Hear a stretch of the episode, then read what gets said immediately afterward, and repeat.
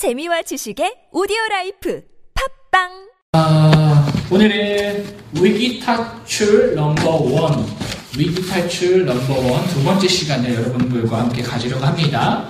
아, 사진 한번 보여주시기 바랍니다. 넘겨주세요. 네, 여러분들 저게 뭐예요? 로또죠, 그죠? 여러분들 통계청의 그 발표한 자료에 의하면요, 40대 남성들의 복권 구입 비용이요, 2013년 3억 1천만 원에서 2015년 7억 5천만 원이 되었다고 해요. 거의 두 배 이상인 셈이에요. 왜 이러한 통계 결과가 나왔을까 생각해 보는 것은요, 그리 어렵지 않아요. 그만큼 세상을 살아가기 어려워지기 때문이에요. 세상은 점점 더 살아가기 어려워지기 때문이에요. 세상은 점점 다양해지고요. 그죠? 복잡해져 가고 있어요. 때문에 우리에게 닥친 현실의 어려움을요, 자신의 주어진 능력만으로 해결해가기 점점 어려운 시대가 되어가고 있다는 거예요.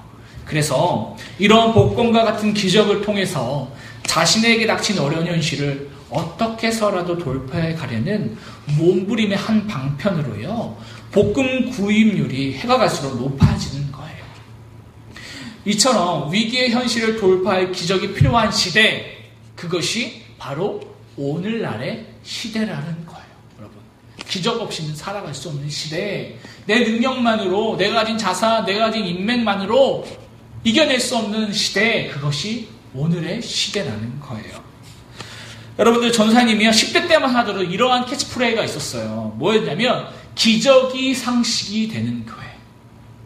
기적이 상식이 되는 교회. 우리 그 정민성이 고개를 끄덕였어요. 같은 세대라 어, 동감을 하는 거예요. 그죠? 나이가 다투 막 드러나고 있는데 여러분들 기적이 상식이 되는 교회라는 캐치프레이즈가요 한창 유행했어요. 한국 교회.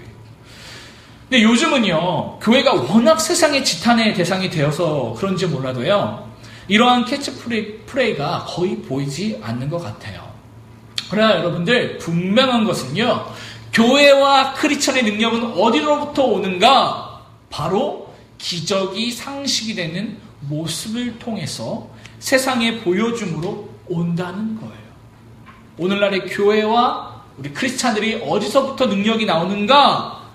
이런 기적이 상식이 되는 모습을 보여줄 때라는 거예요.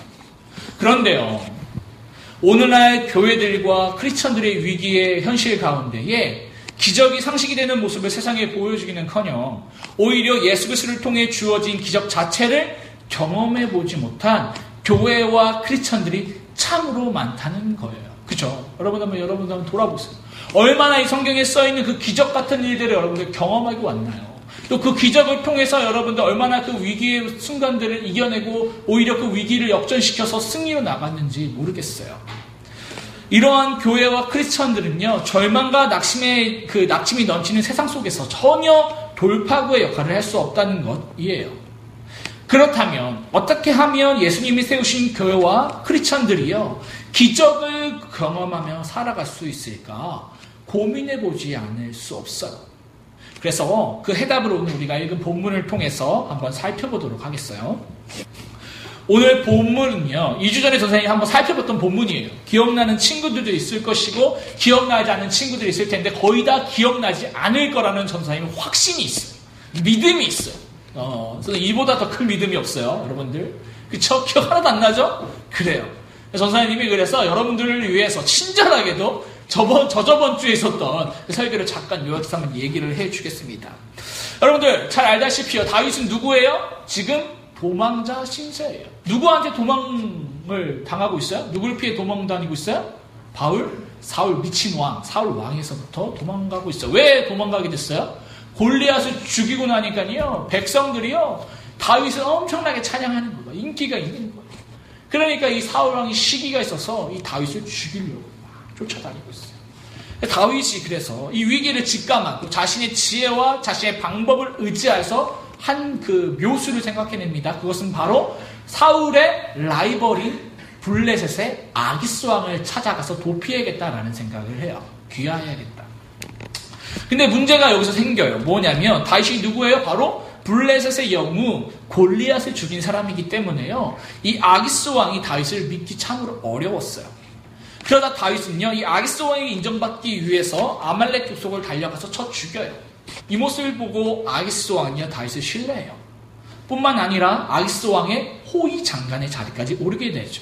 여러분 기억나고 있죠 지금? 그런데요 그것이 화근이 되고 말죠.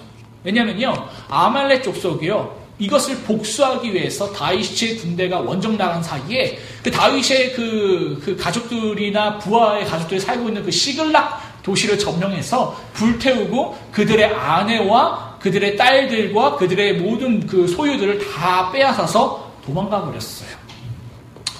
어, 다윗의 부하들이 원정에 갔다 딱 와보니까 우리 그 시글락 그 마을이 다 불타 있는 거예요.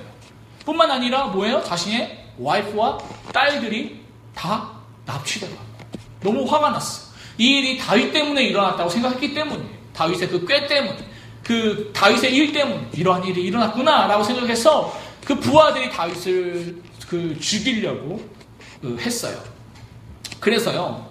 어, 그런 순간 가운데에 여러분들 그 어, 그러한 순간 가운데 다윗이요 어떻게 그 위기를 모면했느냐 이전과 같이 자신의 지혜와 자신의 방법이 아니라 뭐예요? 하나님을 의지해서 하나님의 방법과 하나님의 지혜로 그 위기에서 벗어날 수 있었더라가 바로 저저번 주의 설교 내용이었어요. 다윗은 어떻게 위기를 탈출할 수 있었느냐? 바로 하나님을 의지함으로, 하나님을 붙잡음으로. 우리 친구들 오늘 이 자리에 나왔을 때에 여러분들 무슨 마음 가지고 나왔어요? 뭐 그냥 나온 친구들도 있겠지만, 아, 내가 하나님을 좀 붙들어야지. 내 힘을 할수 없으니까. 하나님을 붙들어야지 하는 마음으로 나온 친구도 있어요. 그래. 그러한 모습이 시작이에요. 그렇게 하나님을 의지하며 나갈 때에요. 그 위기가 그 승리로 전환된다라는 거예요. 다윗은 위기 순간 이전에 방, 그 이전의 방법과 같이 자신의 지혜나 경험 혹은 자신을 도와줄 수 있는 위치에 있는 사람들을 의지하고 붙들, 붙들어서 위기를 벗어나는 것이 아니라 바로 하나님의 지혜와 하나님의 방법과 하나님의 뜻을 붙들어서 위기를 벗어날 수 있을 뿐만 아니라 위기를 기회로 역전시켰어요. 여기에 다윗이 위기에 벗어날 수 있었던 이유가 하나 더 있습니다. 다윗이 위기를 벗어날 수 있었을 때에 하나님을 의지한 방법뿐만 아니라 한 가지 더 이유가 있다는 거예요. 그것은 바로 극률한 마음이에요. 극률한 마음. 다윗의 극률한 마음이요. 다윗이 어찌할 수 없는 절망적인 위기에서 벗어날 수 있는 기적을 만들어 주었다는 거예요. 무슨 말일까요? 여러분들 잘 들어보세요. 다윗이 위기에 빠졌을 때요. 두 사람을 통해 도움을 통해서 다윗이 이 위기에서 벗어날 수 있었어요. 성경을 잘 오늘 본문 앞뒤로 잘 읽어보면요. 두 사람을 통해서 이 다윗이 위기를 모면할 수 있었어요. 그 두 사람은 바로 넘겨주세요. 넘겨주세요. 넘겨주세요. 한번 읽어봅시다. 누구라고요? 아비아달 제사장. 또 누구예요?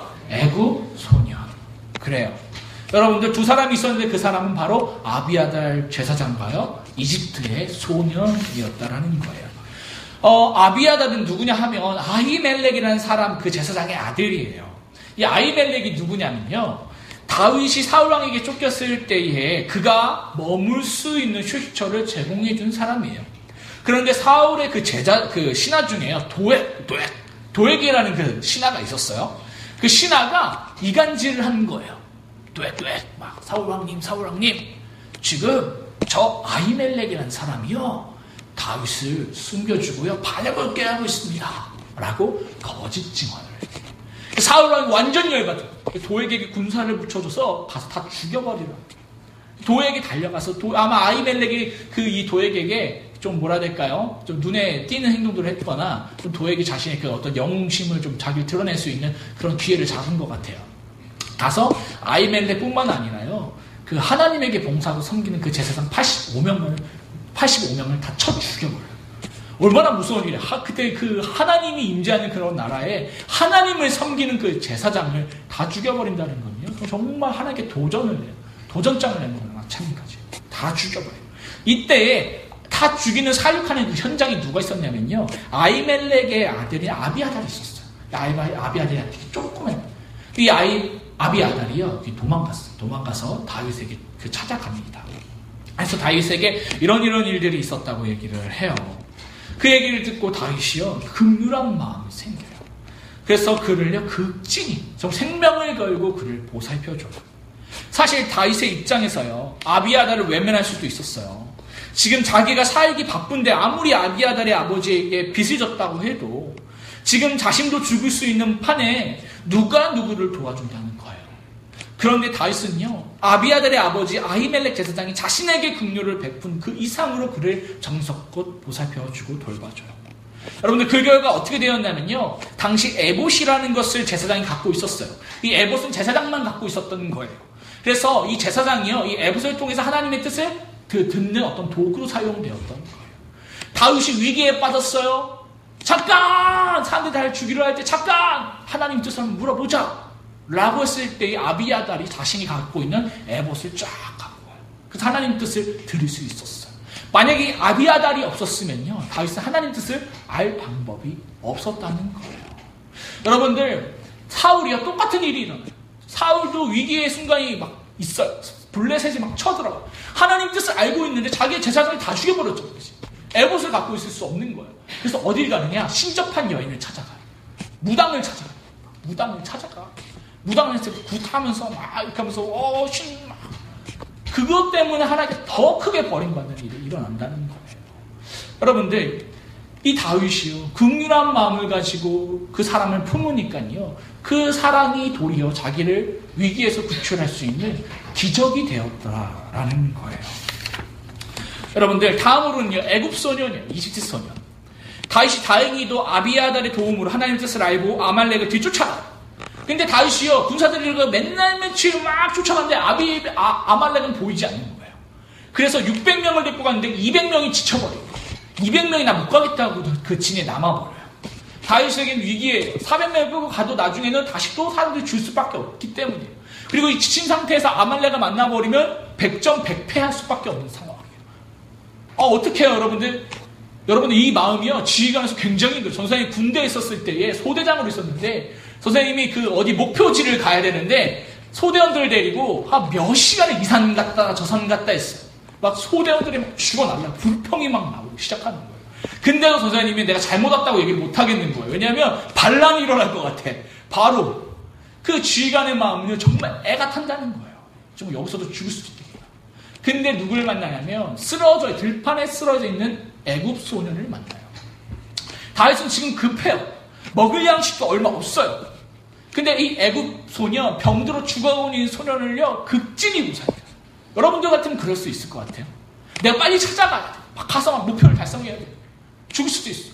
근데 다윗은 다 멈춰 쓰고 이 애굽 소년 극진히 무사 그리고 자기가 뭐 그 얼마 안 남는 양식을 가장 좋은 것을 다 먹여줘요. 먹고 애국 소년이 나중에 이제 기력이 회복돼요. 그래서 다윗이 너 어떻게 이런 그 일이 일어났느냐라고 물어봅니다. 그러자 기가 막힌 이야기를. 이 애굽 소년이요. 사실상 아말렉 어떤 그 사람의 그 노예였다는 거예요. 이집트에서 붙잡혀서 끌려온 노예. 근데요, 자신이 병이 들어서 이 아말렉 주인이 자기를 버리고 가는 거예요. 죽어버려라. 더 놀라운 사실은요. 이 애굽의 소년이요. 얼마 전에 이 다윗의 마을 시글락에 가서 불 태우고 있었을 때 그 자리에 있었던 소년이었던. 다윗은요. 아, 이 소년, 이 소년이 바로 내가 찾고 있던 아말렉 그 사람들을 그 위치를 알고 있는 사람이겠구나라는 확신이 들어요. 그래서 물어봐요. 소년이 정말 그 사람들이 어디에 지금 머물러 있는지 정확하게 알려줘요. 가보니까 애국자, 그 아말렉 사람들이 있었어요. 그 사람들 승리에 취해서 술 먹고 막 다, 막, 집, 막, 막, 막 쓰러져 있어서 다시 가서 다 이제 죽이고 거기에 있는 빼앗겼던 딸들과 부인과 재산들 다 이상으로 찾아왔다고 전선님이 이야기했던 것이 기억이 납니다. 여러분들, 어, 다윗은요, 이 일뿐만 아니었어요. 도망자의 신세에도 불구하고요. 그 전에 저는 한번 설교했는데 위험에 빠진 그일라, 그 블레셋 사람들에게 죽을 수밖에 없는 그일라 주민들을 구해주기도 했어요. 다 함께 사무엘상 22장 2절을 한번 읽어보겠습니다. 옮겨주세요. 시작.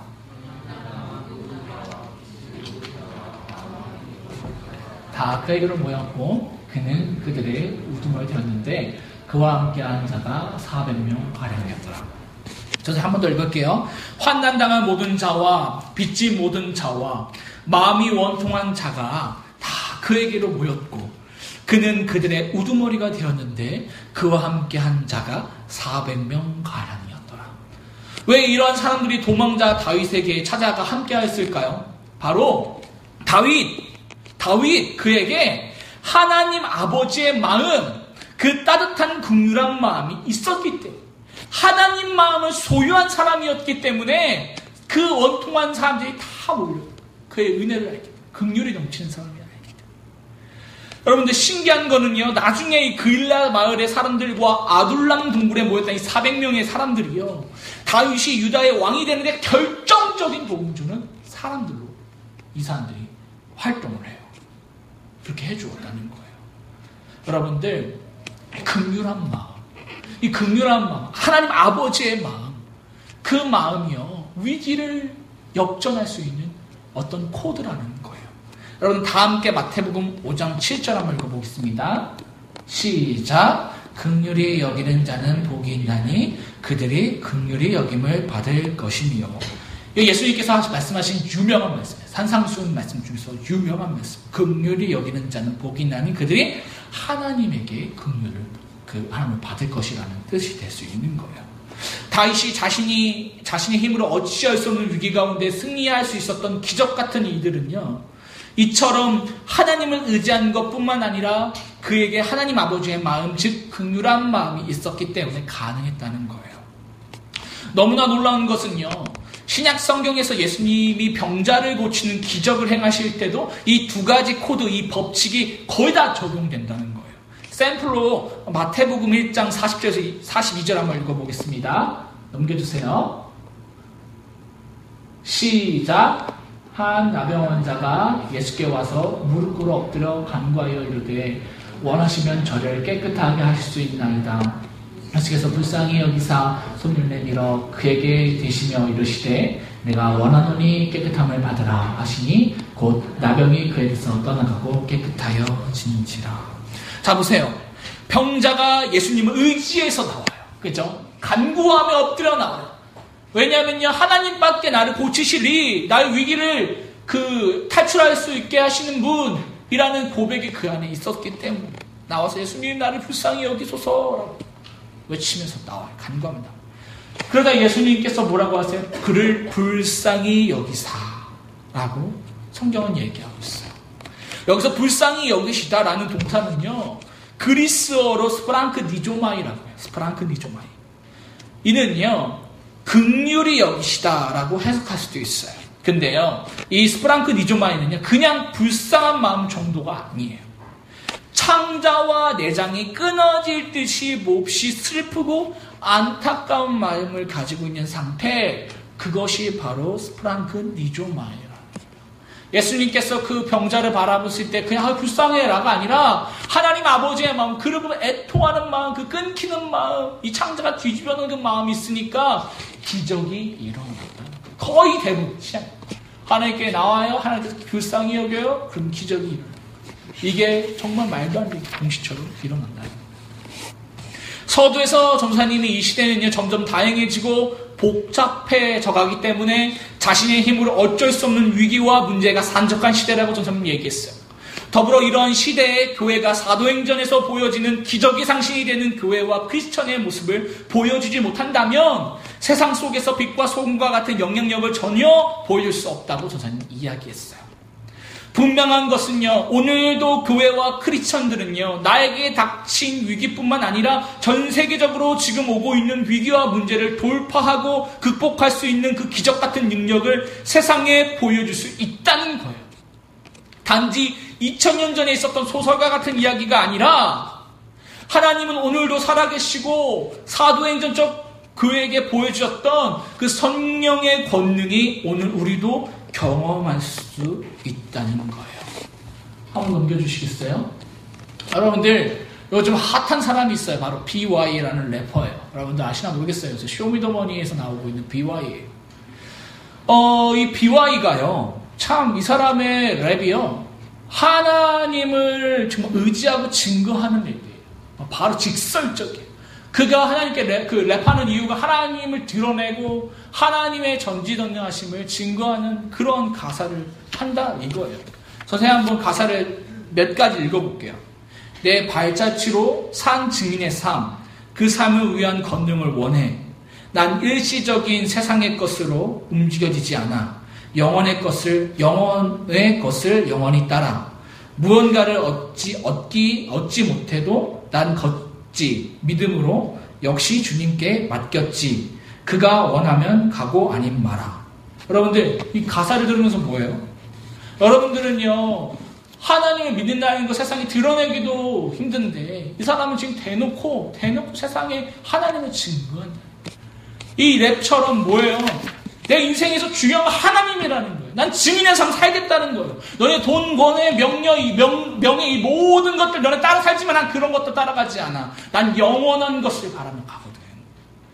내가 그 무엇을 얻지 못하더라도 나는 믿음으로 걸을 거야. 주님께 내 인생을 맡겼기 때문이야. 주님이 가라고 하면 난 가고 아니 난 말 거야 라고 이가 증거하는 거야. 그러니까 뭐예요? 세상에 엄청난 막 붐과 영향력이 막 일어나. 하나님만 의지하고 그 의지한 하나님을 드러내기만 해도요. 이 세상에 이렇게 영향력이 끼친다는 거예요. 즉 이 사람 때문에 그 뭐야 그 기독교가 갓 기독교가 됐어요. 간지 기독교. 얼마나 멋있는지 모르겠어요. 여러분들 그러나 저와 여러분 그렇죠 우리 다 해당돼요. 이 시대 많은 교회와 크리스천들이요 하나님의 방법과 지혜와 말씀을 의지하고 붙들어서 하나님의 영광을 비와이처럼 드러내기보다 세상의 방법과 지혜를 붙들기 때문에 이러한 기적을 경험할 수 없게 되었다는 거예요. 더불어 이 시대의 많은 교회와 크리스천들이 하나님의 아버지의 마음, 그 창자가 뒤틀리는 안타까움을 소유하기보다는 세상에 보여주기보다는 세상처럼 아니 어쩌면 세상보다 더 이기적이고 편협한 모습을 보여주기 때문에 우리는 이러한 기적을 경험하지 못하고 살아가고 있다는 거예요. 여러분 위기 가운데 하나님을 붙들고 있나요? 아니면 하나님을 붙드는 듯 하지만 사실은 내 자신의 능력과 세상의 방법을 함께 붙들고 있는 건 아닌가요? 선생님 세상이 그 신앙이 무엇이라고 했어요? 회색 지대는 없다고 했어요. 회색 지대는 없어요. 겸하여 섬길 수 없어요. 세상을 얘기할 때, 아, 나 하나님도 믿지만 세상도 좋아. 이게 아니에요. 비와이처럼 난 하나님 믿어. 나 하나님만이 진리야. 그분 붙들면 나는 승리할 수 있어. 라고 단언케 얘기하는 거, 그것이 신앙의 모습이고, 그 모습을 통해서 교회는 변화되고, 세상은 변화시킬 수 있다는 거예요. 그 어중간한 모습이 아니에요. 이도저도 않은 모습이 아니에요. 여러분, 그러한 모습으로 살아가고 있고 세상이 보여주고 있나요? 또한 여러분이 하나님 아버지의 마음, 그 극률한 마음을 흘려보내야 하는 사람은 누군가요? 한번 한 주간 깊이 묵상해 보세요.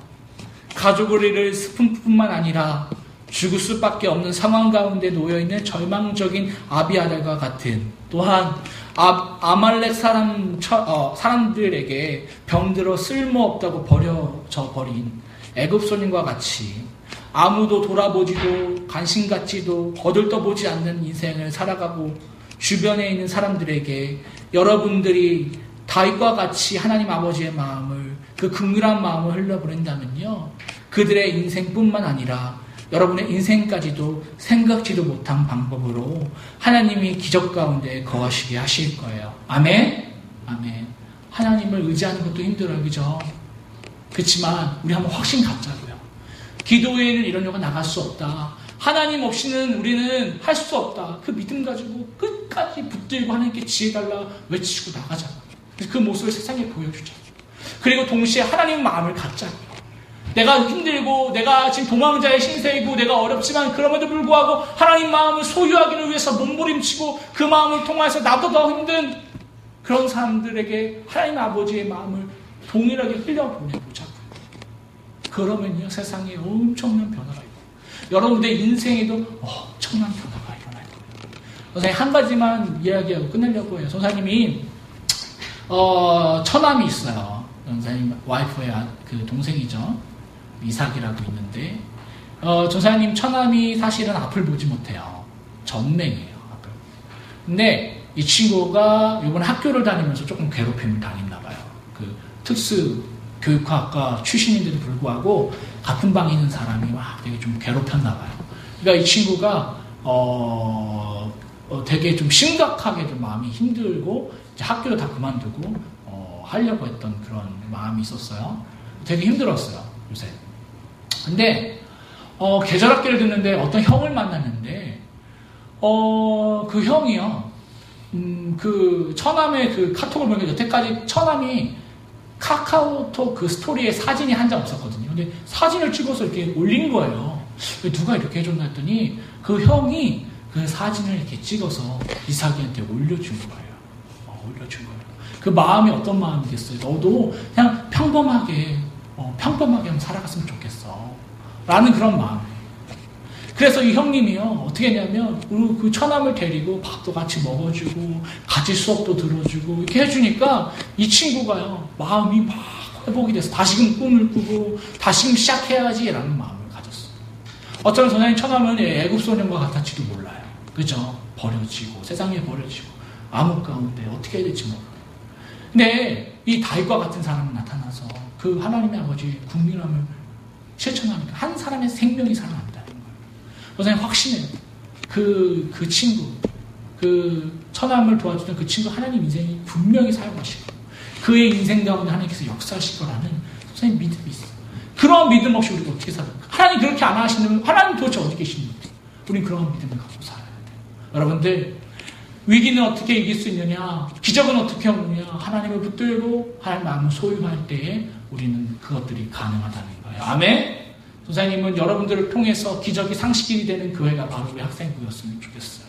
하나님 한 손에 하나님을 붙들고 한 손에는 정말 하나님 그 마음 창자 같은 그 영혼을 향한 마음 세상을 향한 마음 그 마음을 가지고 여러분들이 나갔으면 좋겠어요. 그러면 다시 이 세상이 변화될 거예요. 아멘. 저와 여러분들이 그러한 삶을 살기를 주님의 이름으로 소망합니다. 아멘. 이 시간 함께 좀 찬양하겠습니다.